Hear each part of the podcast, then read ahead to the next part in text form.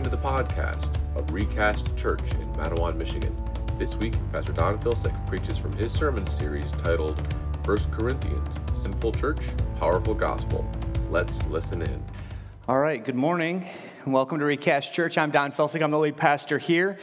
I'm glad you're here, and I hope that um, you end up by the end of this message glad that you were here too, maybe. Um, uh, we are uh, all gathered together to be built up by the Word of God and encouraged in our faith as a result of being together. We're going to sing some songs here in a minute. We're going to hear from God's Word. And God's Word speaks into all kinds of areas of our lives, and uh, this, is, this is one of them. I've entitled this uh, sermon Song of Songs Part 2 um, because this message will be the most direct message on sexuality and marriage since that book that I preached a couple years ago. And this passage makes uh, explicit, if not even a bit technical, the things that are referred to more poetically elsewhere in Scripture. So this is Paul in, uh, in 1 Corinthians addressing issues and things that are going on there and um, speaking quite directly into expectations within marriage. And so this would be a fabulous time. I see some little ones in here. If you have kids and maybe you're, this, if this is your first time here and you've got some kids, this might be a good time for them to go back to the kids' area, just primarily because of the content content. So it depends on how comfortable you are answering a lot of questions on your drive home from your little ones. So um, that's up to you. That's your discretion. But you have been warned. I am going to let loose here in a minute. So, and the text itself is not going to pull any punches. So, um, uh, even in the introduction, I have the feeling that I may say some things that'll make my own kids blush, and they're they're adults, so almost adults. Um, so, yeah, uh, here we go. Our passage this morning is likely one of the most abused and misapplied passages in Scripture. Scholars have, uh, scholars have used this passage to attempt to perpetuate what I would call the battle of the sexes. Um, and when I say battle of the sexes, I'm going to say that a couple of times here in, uh, in my, uh, my sermon this morning. When I mention battle of the sexes, what I mean is just simply an appeal back to the Garden of Eden when man and woman fell in the garden and they sinned. Um, God, God actually said to the woman, There's going to be some enmity that develops between you and your husband. This is not going to be okay. All relationships are broken by sin. And now that you know sin and you have the knowledge of good and evil, there's going to be a brokenness there. And he says to the woman, Your desire is going to be to have authority over your husband, but your husband is going to domineer you. And how many of you know that that defines? Go ahead and raise your hand if you think that kind of defines human history since the fall. There's, uh, have you, are you guys aware that in our culture there's a significant tension and battle going on? And I, I think even recently it's been accentuated by decisions and things where between man and woman in general, and often between husband and wife, there is conflict. You guys are aware of that, right? You, you see it around you. And so we're going to see that this has been misapplied um, by many in our culture who want to read into this what they have as their already have as their bias. So some have actually suggested that Paul the apostle himself is misogynistic, and they would use this passage as an example of it. Spouses have used this passage and abused this passage to make demands for physical gratification from their spouses, and this couldn't be further from the purpose of this passage. Further, some have twisted and warped this passage to such an extent that it's made out to say nothing at all that is binding on married couples. And I would just suggest to you when the passage is about sex and marriage, and then that passage is twisted and twisted and twisted to the point where it's like, but this context this and this nuance that, and let's reinterpret this word here to mean something that it doesn't mean in Greek, and let's get all of this stuff together until the author of some books about this very passage will tell us that it really doesn't have anything specific to say to your marriage. This passage doesn't apply to your marriage. How many of you know we have a problem if a passage about sex in marriage is told to you to not apply to your marriage? Like, is that a problem? I would say we have a problem if this passage doesn't apply to your marriage. Now, is there bias in our world? Both ways. Absolutely. Is this passage clear in what it's saying? I, I think so. I th- I'm going to read it here in a moment, and I think everybody in the room is going to understand what it means, what it's saying. But let me ask you another question Is it uncomfortable in both topic and implication? Probably. Probably for most of us. Let me ask a final question Is it valuable, church? Is what God has to say to us here in 1 Corinthians chapter 7 valuable and meaningful to us? To the ones in the room who have been married the longest, to the ones who have been married the, the shortest, to the singles, to those who are engaged in the room, is this a valuable text for us to take on? it, it is. It is, because this is the holy word of the Almighty God to us, speaking into the most intimate moments of human existence with capital T truth. I love that our God deals with our fallen human condition in real time. He deals with us and meets us where we're at as a culture that is broken and falling and with hearts that are broken and faltering. He knows the temptations that we face, and He takes those temptations into account with His instructions to us here in the text. And further, as I read this, we have to remember that this is an important teaching on God honoring sexuality within marriage. It's an important teaching, but it is not by any means an exhaustive teaching on marriage. Amen? Marriage is more than sex. But Paul has a lot to say about marriage that is not sex, but this text, buckle up because this is the most direct teaching about sexual intimacy within marriage. And before we read it, let me make a fundamental observation that I encourage you to look for in the text as we're reading it. Note that there's a substantial expectation that sex and marriage go together. Now, it doesn't seem like this needs to be said, but I'm increasingly finding that we live in a Christian subculture, Christian subculture, Christian subculture of evangelicalism that does not any longer take for granted that sex and marriage go together. I've heard this from many couples sex and marriage don't go together. Certainly, our culture at large thinks of that differently. Um, it doesn't put them together in any way, shape, or form. It does, I mean, uh, when you go to a marriage of two people who are not Christians, a lot of times they got nowhere to get to that night. They've already been there. They've been there many times. They've, they, got, they, they closed the party down now. When, when, when, when I was, when I was uh, getting married, man, we had some place to go. Golly, that wasn't in my notes. Um, I don't know how, how is this one going to go. Um, the movies, our culture at large, now I'm talking about the, not, no longer talking about the Christian subculture, but our culture at large does not put them together. The, the movies imply that the best sex is illicit, immoral sex. Adultery and affairs and premarital sex are made to be glorious and an expectation in our culture. Nobody's waiting anymore. Come on, get with the program. It's 2023. But I'm finding an increase in Christian counseling that is seeking to explain away this passage, and I think somewhat intentionally. And the counsel says, You don't owe anything to each other in marriage. You don't belong to each other. That's antiquated, that's outdated. This is some Christian counselors that are saying this. Some counselors are literally counseling deprivation where this passage quite literally says, emphatically, very directly, very in our face, do not deprive each other. Now, I feel more embarrassed that our culture has fallen so low that it needs to be said. I ought to be embarrassed more by the content of the message, but instead I'm more embarrassed by the need for the message. So it's strange to me that I, I need to say this before we read this morning. Sexual intimacy is given and is a given in marriage.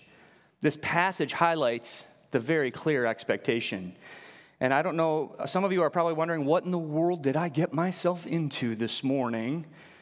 Some of you, this is your first time here. We don't talk about this every time. We're just going through 1 Corinthians. But I'll tell you what you got yourself into. You got yourself into 1 Corinthians chapter 7, verses 1 through 5. That's where we're at in the text, God's holy and precious word to us.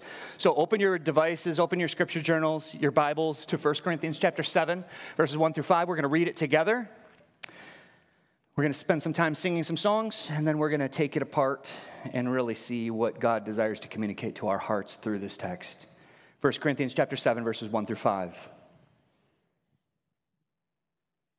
Now, concerning the matters about which you wrote, it is good for a man to not have sexual relations with a woman. But because of the temptations to sexual immorality, each man should have his own wife, and each woman her own husband.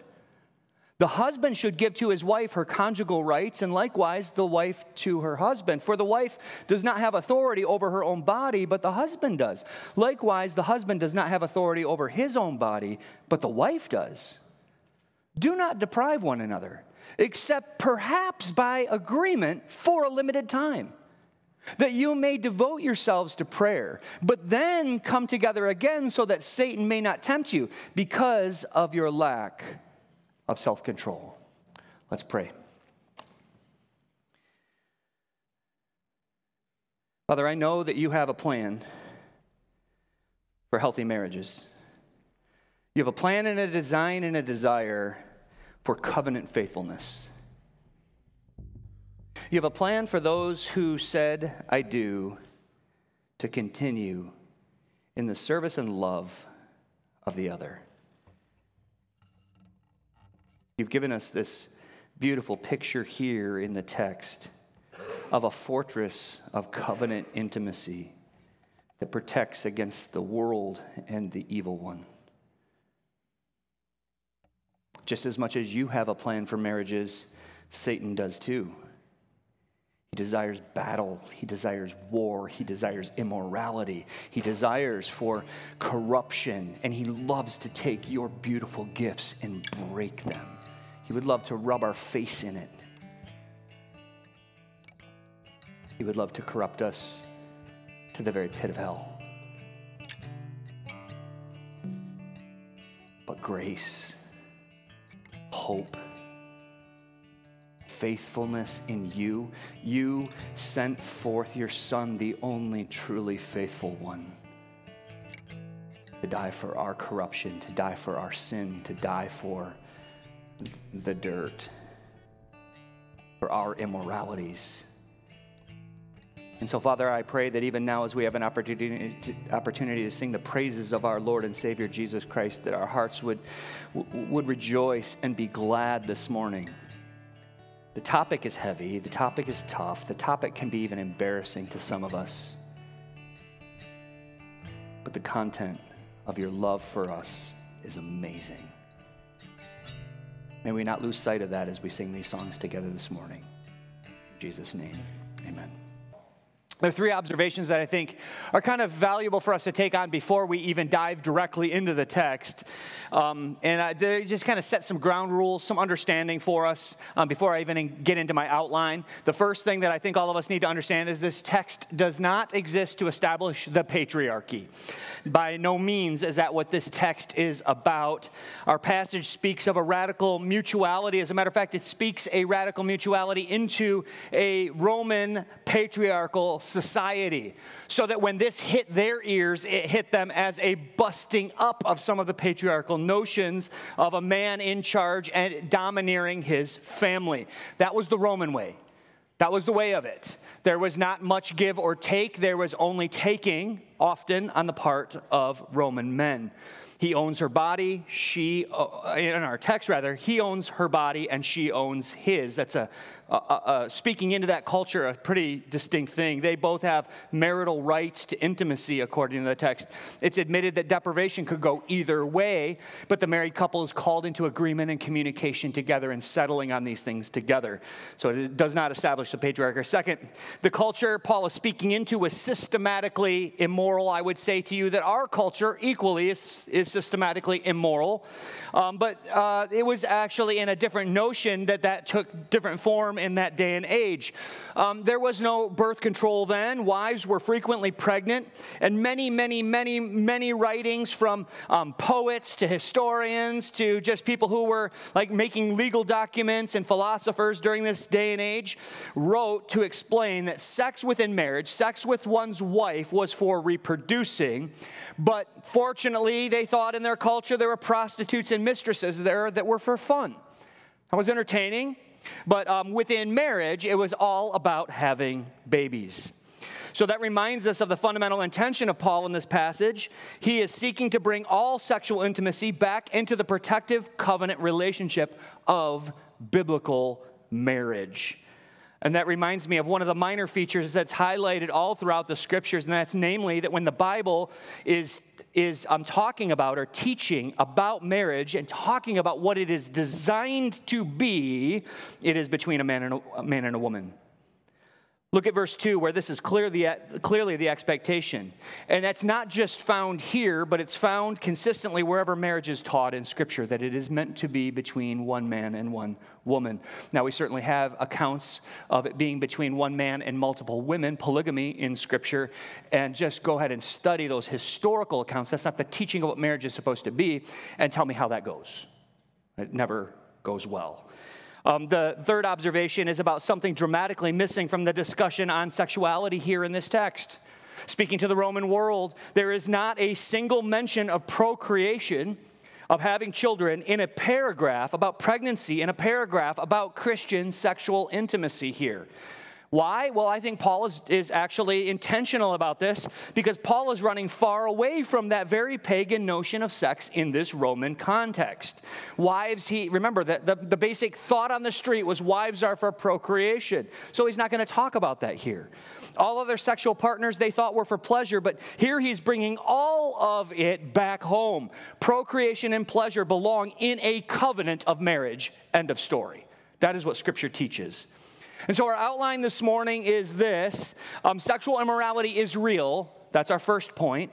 The second is, and these are kind of thematic, um, but sexual immorality is real. Second, um, the fortress of covenant intimacy, or building a covenant, a fortress of covenant intimacy, verses two through five, and then mutual cooperation, also verses two through five.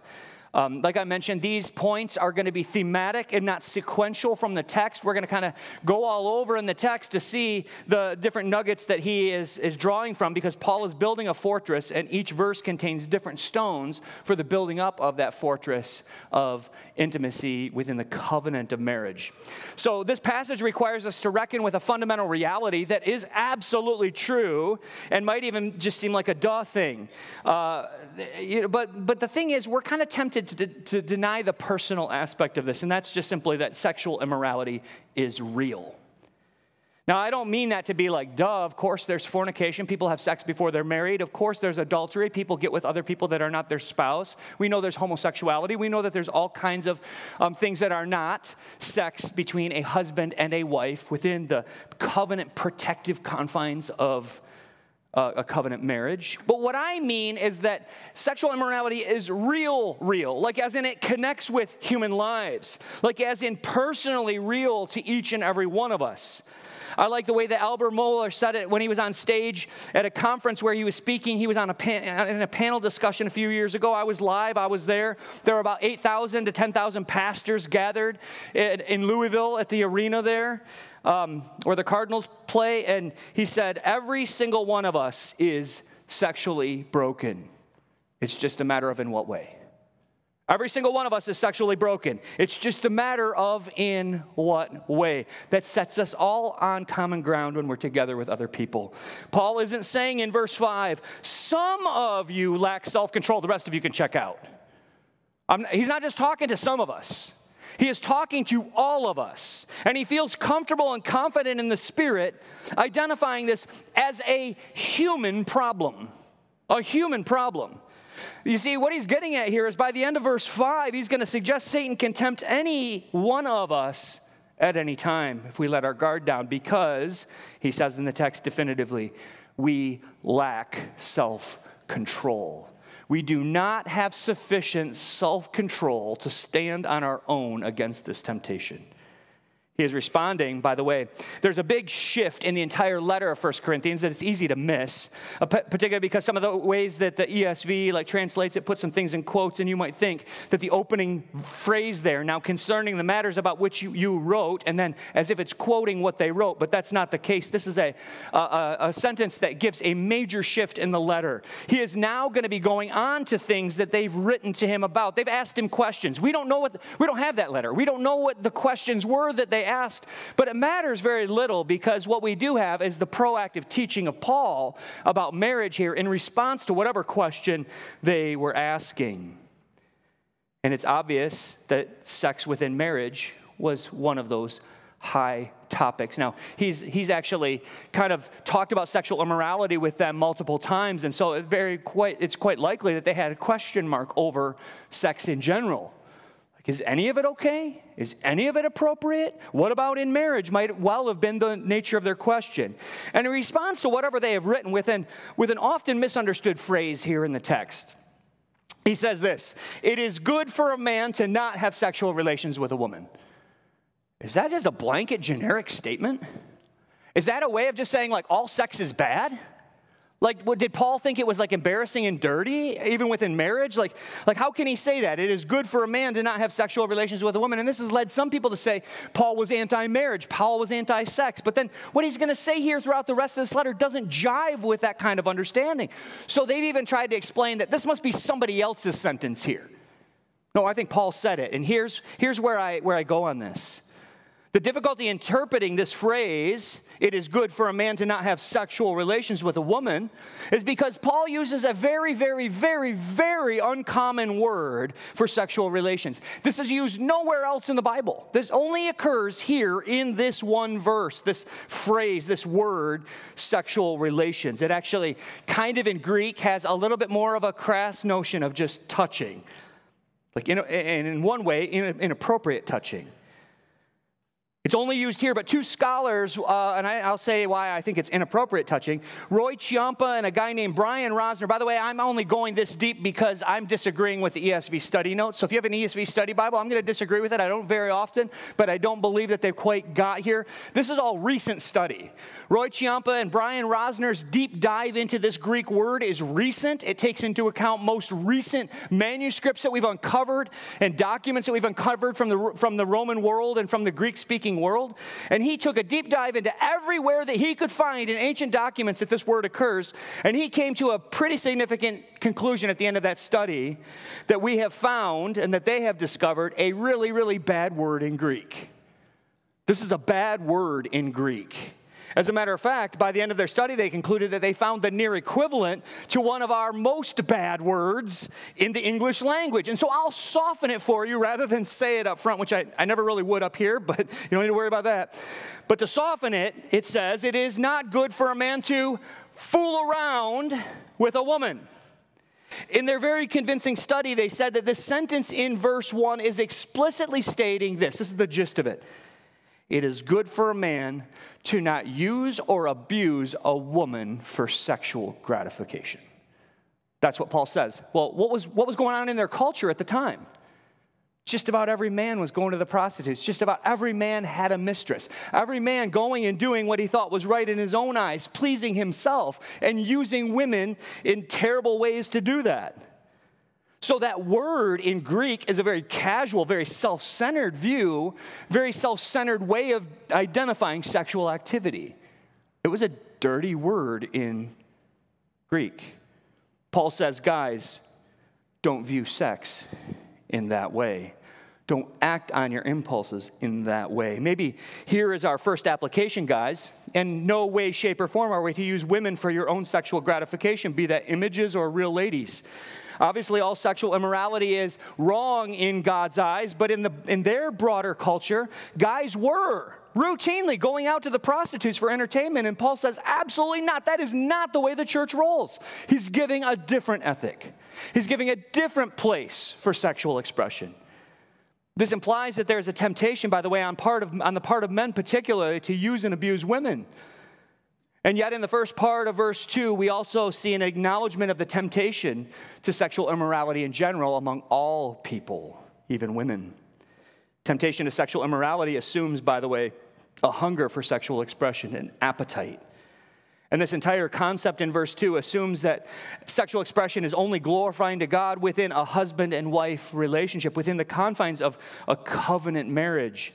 Marriage between a husband and wife is meant to mitigate sexual immorality. It's not a guarantee, but it's a gift to mitigate sexual immorality. This is within God's good design and plan for marriage. It is not a warping. It's not as though uh, we're twisting something beautiful to see it as a help against temptation. No, that's baked into the plan that comes to us in marriage, that fulfilling sexual intimacy in marriage protects a husband and a wife. It's meant to do that. Now, the temptation is real. That's the point. And by the end of verse 5, we will see that Satan himself has a plan and a desire for intimacy in a marriage. He wants to get in your bedroom. Satan desires to be there. He wants the well of intimacy within marriage to dry up while he wants to fan the flames of the singles, right? But in marriage, he wants that. He, want, he wants none of that. He wants none of that protective intimacy in your marriage.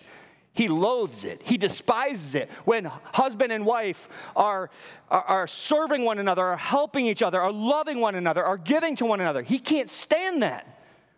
Well, that's the only place that God delights in sexual intimacy. No, Satan has a plan. He wants it to dry up so that married couples seek out other places to quench their appetites and thirst. Sexual immorality will all stem from some wayward worship. All sexual immorality will stem from a wayward worship within us. Most often, it just amounts to worship of the self. My body, my way, my pleasure, my gratification, what I like, what I want, what I deserve. I, I, I, me, me, me. Is that not the way that sexual immorality grasps a life? focus on self. And yet, verses 2 through 5 will then serve as a corrective to this self centered view of sex. I want us all to see this passage for the beauty that it contains. Like I said, there's a warping of this text that gets misunderstood and misapplied and abused like a, like a bludgeon, but the Holy Spirit, through the Apostle Paul, is building up what I would call, I, I kind of came up with this phrase, but I'm, I'm, I, I, I, I think it's a good phrase a fortress of covenant intimacy a, a, a, protective place for sexual expression, a protective place against the world. That's what a marriage is meant to be. And we see that through verses two through five. What we see here in this fortress of covenant intimacy, a committed sexual relationship with one other, is that it's patently mutual, it forces cooperation, and it forces communication. This passage is, like I said, often been used as a bludgeon to demand sex from a spouse. And to clarify here for just a moment, our minds may be tempted to run only one way on that. When I say that, when I say somebody is demanding sex from their spouse, who do you picture? Oh, that's a dude. that's always a dude, isn't it? We may think that only men would use this passage to say, Wife, you owe me sex. But I'm telling you in all honesty, I've counseled couples a few couples, where the wife was the one wielding this passage like a battle axe against her husband. Yeah, you're just like, what? No, real. The fortress of covenant intimacy is built by a commitment to love each other. And that was declared at the vows of your marriage. When did you say you were going to build this? When did you say that your marriage was going to be a fortress of intimacy? How did you get into that relationship? That this became a standard for you? Where, where did you get to the place that, that Romans, I mean, Romans, yeah, First Corinthians, whatever book we're in, um, when First Corinthians 7, verses 1 through 5 applies to you now? How did you get there? And I would say it was when you declared at your vows in marriage to have and to hold, to love and to cherish till death do you part. If at any point in your life you become blinded or lose your way in the, in the way that you made a commitment to be a blessing and a giver to your spouse, then go ask someone who attended your wedding. That's the best way to confirm your vows. How many of you, how many of you had witnesses at your wedding? Go ahead and raise your hand if you had somebody stand with you. Did you have them stand with you because they were the prettiest friends? Or the ugliest dudes? I don't know. Like, wh- how did you decide? Well, what were they there for? What were they standing there for? They are there as Witnesses. They are there as witnesses. Go ask them. Did I get married? I'm struggling to remember if I owe my spouse anything. I'm struggling to remember because how many of you would just, yeah, be careful because your spouse is probably sitting next to you, but how many of you would say it's been a little bit hard at times? It's been a little difficult at times. I have three people brave, and my wife will. There we go. Okay, let, let, it has. You have to go back to your vows. Why? Because why did you even take vows? Why were there witnesses there? Why did you have to say an oath to God? I, I pledge until I die that this is going to happen. the reason we need vows is because we knew that it was going to be hard and difficult, and there would be times where we were going to be tempted to say, No more, I'm done with you. But before God, we said, We will. we will. Well, you committed to somebody who wasn't perfect. Did you know that? I mean, I didn't, but you did. right, Linda? You see, the thing is, she knows too. So, I mean, just, just kidding. I made her blush. Uh, that's not going to be the last time. Um, no, we know we didn't, we didn't marry somebody perfect. And so our spouse will fail us, and we will fail them. And so the very purpose of those vows is to enter a covenant that you knew was going to be hard to keep. And the fortress is made up of three things in verses two through four. Establish it your vows, establish it your, uh, that you committed to build this. Now, here's how you build it. Here's what you're trying to build. The first thing, eh, the first stone in the fortress is having each other. Strange phrase in verse 2. This is not about getting married. There's a Greek phrase for getting married it's take a spouse. Having your spouse is a little different. This is a euphemism for sexual activity used throughout the Greek language. And Paul is saying you should have physical intimacy with your spouse. Each man have his own wife. Each wife have her own husband. Now, that's not meant to be crass, but it is meant to be direct. You should have a routine sex life within marriage. And it doesn't seem like I should need to, need to say that. And some of you singles or engaged couples here, you're in the room and you're like, uh, what in the world is Don talking about right now? Because this is not making a whole lot of sense. How in the world is he needing to tell married couples that they should be having sex with one another? So let's all just go ahead and be embarrassed for us as a Christian subculture that needs this instruction. Married couples, here's a very direct instruction to you get busy. Get busy. Not here, not now. No makey outy in the church, okay? But maybe later this afternoon, I don't know. Just whatever works for you, but get busy. That's, that's actually part of this. Some of you, with the instructions of verse 2, will immediately, and, and with good reason, jump to medical, emotional, or even age related issues. And I hear you. I think God hears you. He understands. And I want to be clear that what he's saying here is without doubt that sexual intimacy is a reasonable given in marriage, is expectation within marriage. There may be seasons of abstaining, but Paul will place some very radical stipulations on abstaining here in a moment. And I think those go all the way to if you're abstaining for medical reasons, if you're abstaining from for emotional reasons, if you're abstaining for any reasons, these still apply. The stipulations that he's going to put, put on this in a moment still applies, including that that needs to be a radical season of prayer for you if you choose to. But when it comes to many of our most common excuses for um, moving out of the bedroom, uh, this, I, I, see this as a real trend in, in, in, the culture where husbands and wives, somewhere around the age of 45 to 50, decide, you know, well, one of the kids left, and so I've got a, got a spare bedroom, and he snores anyways, and they just move out. Stay in the same house, move out. When it comes to some of our most common excuses, there are often workarounds that go beyond the scope of anything that I want to stand up here and say. So you figure that out. You go see a doctor. You go get stuff worked through. But the second stone in the fortress of covenant intimacy, the first is having each other. That's very physical. The second is responsibility or duty. Oh my goodness, what a, what a terrible word, right? duty, responsibility. Nothing more romantic than obligation. I don't think that's it, but we'll talk more about this. This is a beautiful thing when we really get down to what it means. But first, we got to get over the hurdle of the English Standard Version throwing this word at us conjugal. What? How many of you would just say, that sounds dirty?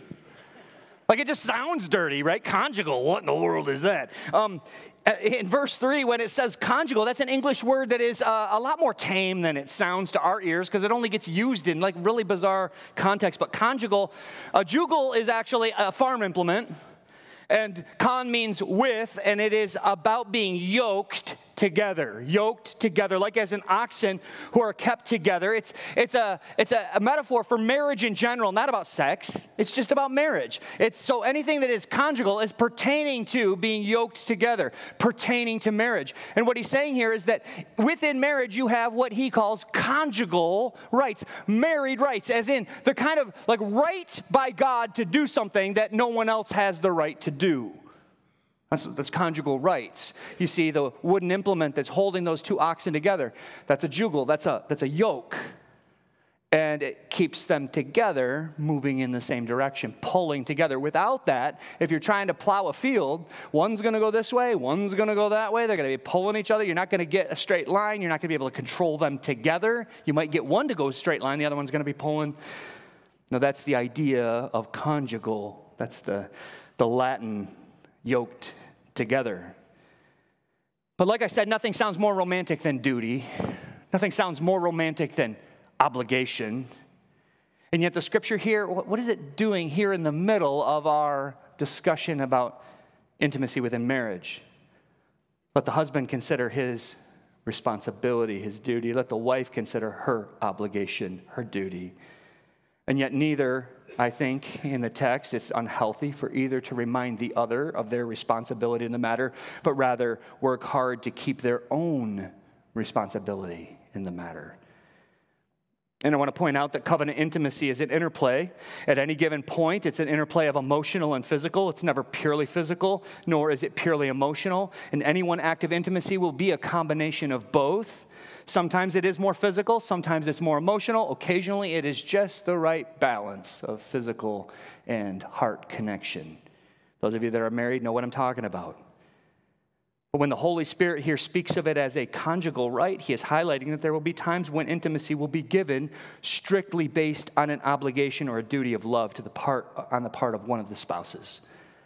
Sometimes she pr- pushes through the headache. Sometimes he stays up later than he wanted to after a really long and taxing day of physical labor, and he's got to get up early in the morning.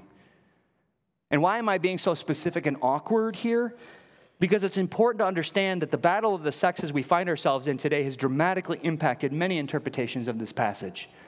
Paul is so over the top in his expression here in this text of the beauty of mutual compromise, mutual communication, mutual rights. Husbands and wives must work this out in their marriage together. We are tempted to adopt the world's view of love, by the way. The world has a view of love that it's trying to sell to us. And I think it's actually really crept into the church in a in large degree. And that is that love never contains a kernel of obligation. Love is the, is the deep feelings of, of, you know, just feeling that connection with the other. As a matter of fact, our culture will suggest that any smidgen of obligation, even a smidge, just a, just a skosh of duty, is a sign that love has departed stage left there's any, any part of me that thinks it's just obligated, then no longer cooking dinner out of the good feelings of your heart for, for, for you, then it must, you must have fallen out of love. Don't enjoy those conversations anymore and kind of getting a little annoyed. Oh, love must not be there. You're just doing it because you have to, must not be love. But hear me carefully, church. Love is the greatest and highest of commitments, not the greatest and highest of feelings. I say that again if you're taking notes, that might be worth writing down. Love is the greatest and highest of commitments, not the greatest and highest of feelings. As a matter of fact, I would go so far as to say, what, what is the greatest act of love that has ever taken place on planet Earth? Was it really fulfilling for him? What was it? Jesus on the cross. Did I just relate sex and marriage to Jesus on the cross? His love given to us without any reciprocation, without anything back. Highest of commitments, but not, not the highest of feelings. And I would suggest to you the more that we can recapture this biblical view of marital love as a covenant commitment given through our vows to each other before God to build this strong, strong fortress of covenant intimacy, I believe the stronger our marriages will be. The fortress of covenant intimacy is built with these stones of physical intimacy and covenantal loving duty. And lastly, the responsibility of mutual ownership, verses, verse 4. Lest this really get too confusing, we understand what it means to share with one another. I think that this that verse 4 can become confusing in our minds, and it almost kind of seems like, wait, it's a conundrum. The wife does not have authority over her own, own body, but the husband does. Likewise, the husband does not have authority over his own body, but the wife does. How in the world does this mutual sharing happen? Well, we try to teach it to our kids all the time. It's the first thing that our kids want to do. Probably the first sin that they ever do is bonk another kid over the head with a toy and try to take it from them. They don't know how to share. They don't know how to communicate. They don't know how to work through those kinds of issues together. So, so one's always taking and one's always get, getting it taken from them, and they're, they're getting angry and they're getting upset. And I hate to say it, but some of our marriages might look like that at times, right? We're not communicating, we're not talking about it, we're not working through it. But kids learn to share toys, and at least we try to teach them to share. And the reason I bring this into the discussion about mutual ownership of each other's bodies in marriage is to demystify the way that so many want to complicate what Paul is saying here. The complications look like this. We can get into like some, some bizarre thought patterns about this. How can he own her body and she owns his body? What happens when they don't agree about what to do with their bodies? It seems like a never ending circle of self affirming rights here. She's ready to get after it. He's not feeling feeling it tonight. But his body is hers, so checkmate. I guess she gets her way tonight. But then, boom, her body is his. And so, double checkmate. He can demand that she go take a cold shower with that body that belongs to him. We got. And, and, it, and it misunderstands the purpose of the text. The intention of verse 4 is not a flow chart of when to have sex. If she says this, then say this, and then this, and then, oh, both of you are taking cold showers, which could be fun too. I don't know, but. Instead, this passage exists to remind each partner to share of themselves physically. This verse, maybe more than any other in all of Scripture, verse 4, declares openly that a married person is called into physical intimacy with their spouse. When I meet a married couple, I kind of have an idea of some things that they do.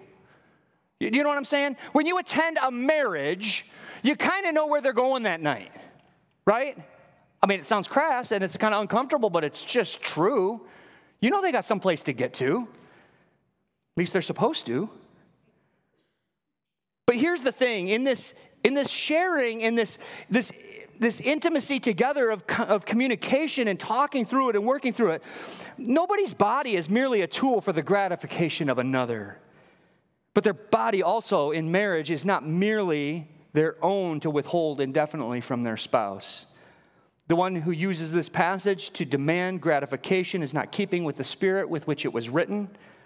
But the spouse that uses this passage to withhold themselves from their partner is not keeping with the spirit with which it was written.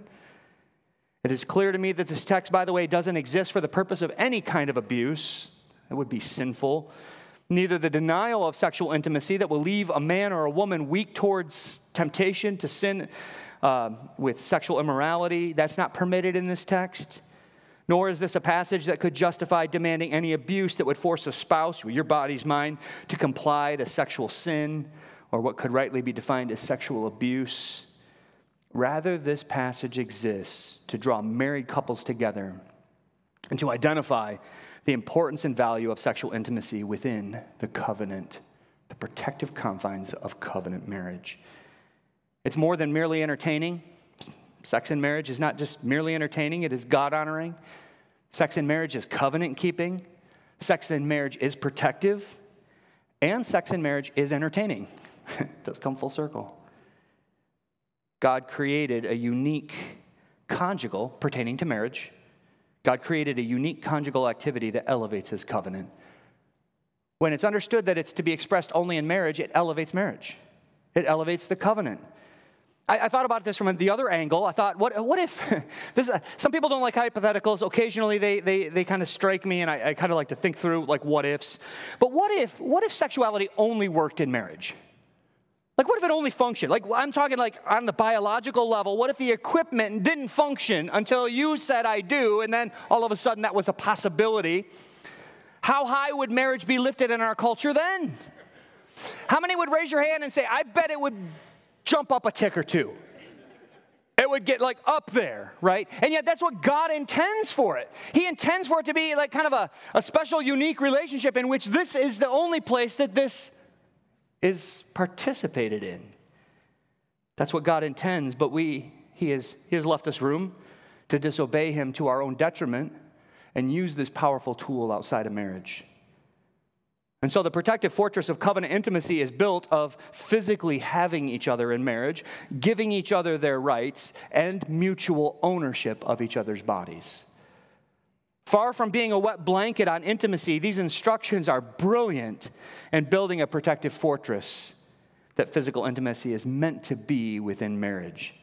And that leads to the last big thing, the third big thing over the theme over this text, and that is the mutual cooperation that's pictured all throughout this text in verses 2 through 5. The mutuality of this text would have been stark to anyone living in the Roman Empire. And I have a really important question for you dudes in the room. How often do you think about the Roman Empire? I had somebody answer that question for me this week. Every diem. I was like, oh, that's pretty sharp. That's like that's pretty good. A lot of Latin going on there. We've talked about the Roman Empire a lot this morning. But in a, in a culture of strong patriarchal currents, Paul is extremely, extremely, extremely mutual throughout this text. He basically takes a two by four to the men in this church in Corinth. And I've emphasized this a lot because he's bringing them down a notch and elevating the, the wives in this text. And this all comes up against a logical problem that's clarified then in verse 5. Then, how does this work? Where there's disagreement, where there is struggle, where, there, where the sexual intimacy is strained in a marriage, how does the covenant intimacy continue? And I would say where there is disagreement, default to this text. Come back here. Where there's disagreement, communication must be foundational and giving of yourself is foundational. Both of those together. Verse 5 tells married couples do not deprive one another. Do not deprive one another. Deprive is a super strong word in Greek. It has the notion of robbing the other person, of robbing them. I would like to point out that this mutuality finds its greatest, potentially its greatest expression in the phrase in verse 5, except, except perhaps by agreement. If you're going to skip sex and marriage and you're going to take a season off, then perhaps, that's okay, perhaps, but only by discussion, only by coming to a conclusion together.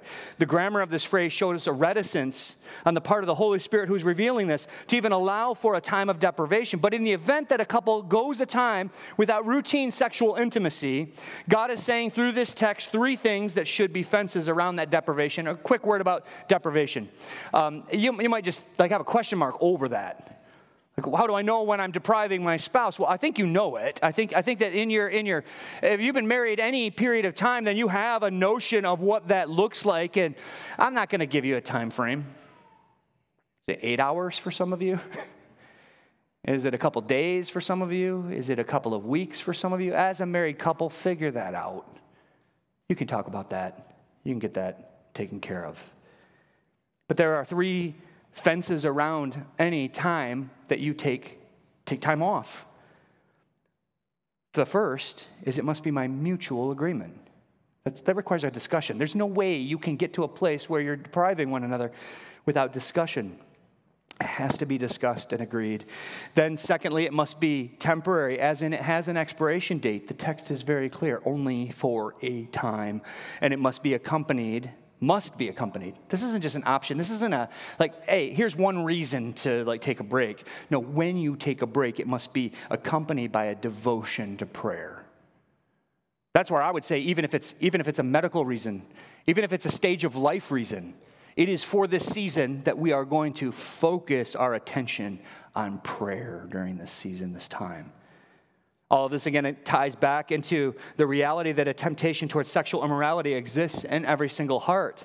And even the most self controlled of hearts can be enticed to curiosity when opportunity arises. Paul says that we must understand, as the declaration of God over us as fallen hum, human beings, we are all at risk, every one of us, from the schemes of Satan, because all of us do not have, none of us have sufficient self control. Now, this, this, has been a tough week studying this, knowing that I was going to stand up here and say some of these things. But I have absolutely no desire to speak into your bedroom. I, I don't even want to mentally go there. I have no dog in your fight at all. And Len and I will work this passage out in the privacy of our own marriage without your input. Thank you very much.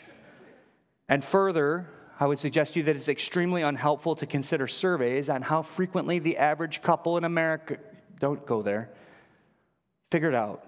Work that out in your own mutual communication with one another, but each couple will come to a conclusion regarding what constitutes deprivation. You need to know that. And some of you may fairly wonder why in the world, Don, are you speaking into my marriage or even into my singleness, or why are you speaking into my engagement? And I hope to say nothing beyond the clear teachings of Scripture here. I hope you don't hear my voice as much as you hear the Holy Spirit speaking. And this is indeed a radical message into a culture that has adopted the battle of the sexes as our MO. And we would all do well to listen to this and heed these words because God is speaking into our bedrooms here. I'm not. God is. We're going to be tempted to read into these instructions whatever our bias tells us, and our culture is swirling with bias. If you have an opinion about this text that you think is different than what I've shared, you can find an author to support you. And the reality is, in our culture, men have abused authority over women. And women, since the garden, have been striving for the authority for themselves. And so let's try our best to simplify this this morning. Let's listen to what God says here. He has graciously gifted covenant intimacy to husbands and wives within marriage. And He wants us to continue on in mutual communication regarding our intimacy in marriage. And further, He desires all who are single to lift high the glory of covenantal love by waiting until the vows that bind are in place. That's His plan I found it interesting because I didn't, I didn't get this until later in the week, but I went back and I kind of read parts of the Song of Songs, and by the end I was reading the whole thing. And one thing that's interesting is that in that in the Song of Songs, the singles speak.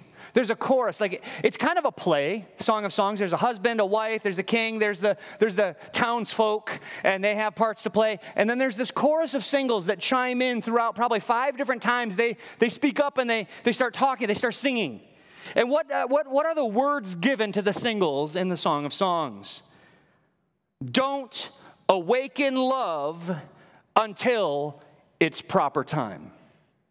That's what the singles are shouting. That's what the singles part to play is in the Song of Songs when it comes to sexual intimacy. Wait. Don't awaken love. Don't awaken erotic love until the confines of protective covenantal marriage. So, here are seven quick truths expressed in this passage that are meant to lead us in our understanding of covenant intimacy. Hopefully, something here, God will grab a hold of your heart and, and speak into your position in life. I recognize I'm speaking to a room with a lot of married people, but there's also some singles here. There's some people that are engaged here and trying to work this out. And here's uh, all of this is general enough, basically, to speak to all of us. The first is our hearts will be tempted to sexual expression outside of marriage. That's a given. And so the instruction here is a direct command that we saw back in chapter 6, the previous chapter, and that is flee from sexual immorality. Run, don't walk. Flee from it. The second thing is in marriage, husbands should uniquely serve their wives and wives uniquely serve their husbands. And what I mean by that is more than just in the marriage bed, but get busy before you get busy. Somebody wrote a book that said something like sex starts in the kitchen or something like that, and it's about like cooking for each other and unloading the dishwasher and all kinds of things there. Get busy before you get busy. Are you building a fortress of covenant intimacy against the culture around you by the love that you express for one another, the sacrifice that husbands give to their wives, and the, the respect that the wife gives to her husband?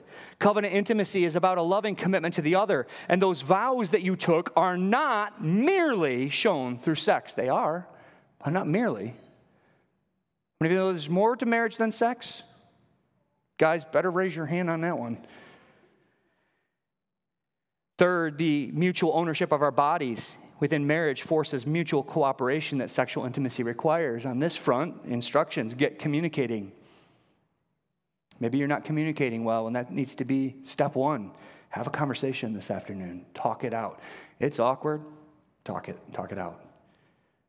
Married couples should have a routine. The fourth, married couples should have a routine in, in consistent sex life. Get physical. The fifth, Satan will try to get between you. Satan will try to get between you and your spouse. There's two things that I'm convinced. Well, there's one thing that Satan loves, and equally something that he despises. I believe that he loves sexless marriages, and he despises sexless singles. He loves marriages, where the intimacy has died. That's his playground. But he loves it when singles are getting after each other.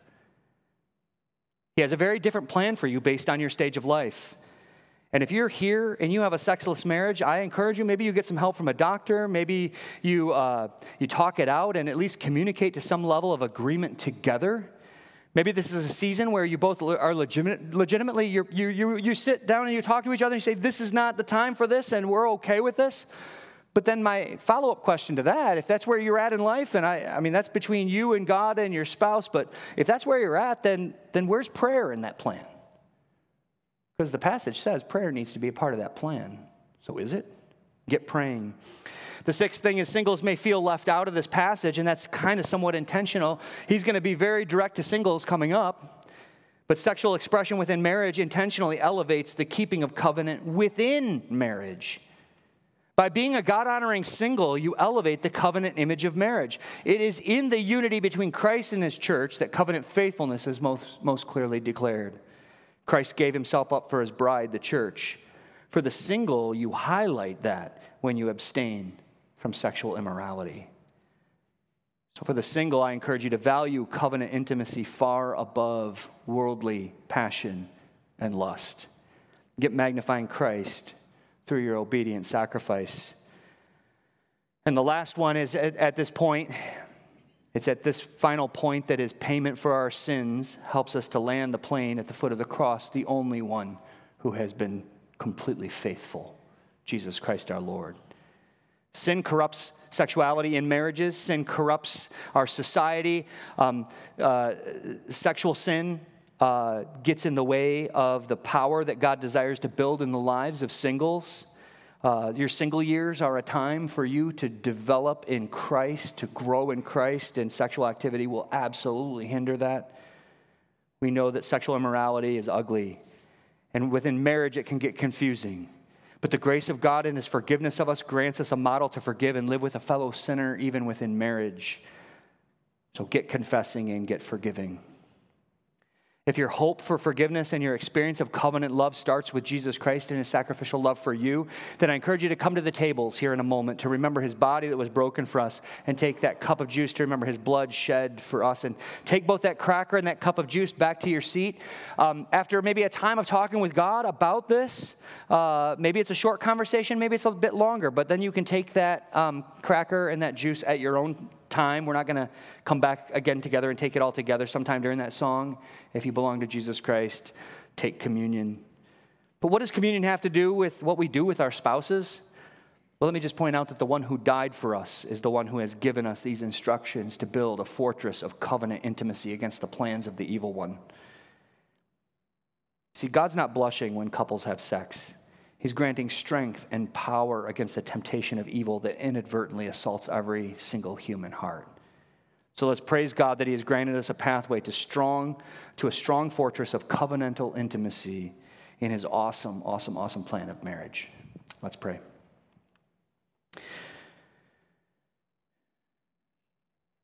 Father, I know that you have a desire and a design for healthy marriages. You have a desire uh, for the strength of our church to be on the shoulders of the marriages that are here and the, the connecting point of honor to you and love given to you. Among the singles, uh, a desire to elevate your holy salvation covenant with us that's only reflected in marriage. Father, I pray that you would be building up couples here that today might be a day of some communication, a day of healing, a day of movement toward the other, a day of recognizing our vows, a day of recognizing the things that we said we would do, and to continue to build that fortress of covenant intimacy. I thank you for the way that you have called us out of darkness and into light. I thank you for the hope that is expressed in the sacrifice of Jesus Christ, his body broken for us, his blood shed for us his faithfulness so vastly far above any faithfulness that we could offer or give. We are broken, and equally, I know, um, even at the evoking of the name of Satan in verse 5, the, the plan that he has for us is a dark, dark road. Thank you for grace in Jesus Christ that can lift us up. I pray for the truth to prevail in our hearts and minds today in Jesus' name.